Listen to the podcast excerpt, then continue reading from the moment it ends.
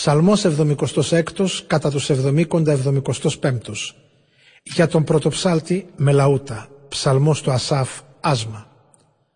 Γνωστός στην Ιουδαία ο Θεός, στον Ισραήλ μεγάλο το όνομά Του. Στην Ιερουσαλήμ στήθηκε ο ναός Του και η κατοικία Του στη Σιών. Εκεί του τόξου σύντριψε τα βέλη, το ξύφος, την ασπίδα και τον πόλεμο. Εσύ είσαι μεγαλόπρεπος, πιο επιβλητικός και από τα αιώνια τα βουνά. Οι σκληροτράχοι λιλελατήθηκαν και αποκοιμήθηκαν τον ύπνο του θανάτου και όλοι οι πολεμιστές δεν βρήκαν δύναμη στα χέρια τους.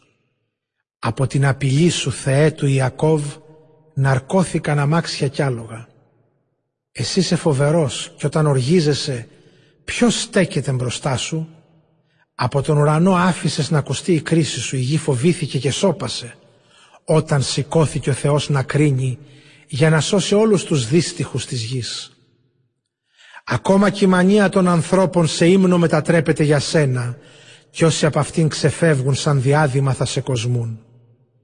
Τάματα κάντε και εκπληρώστε τα στον Κύριο το Θεό σας, όλοι εσείς οι γύρω Του, φέρτε δώρα στον τρομερό σε αυτόν που κόβει τον αέρα των αρχόντων και τον φοβούν οι βασιλιάδες της γης.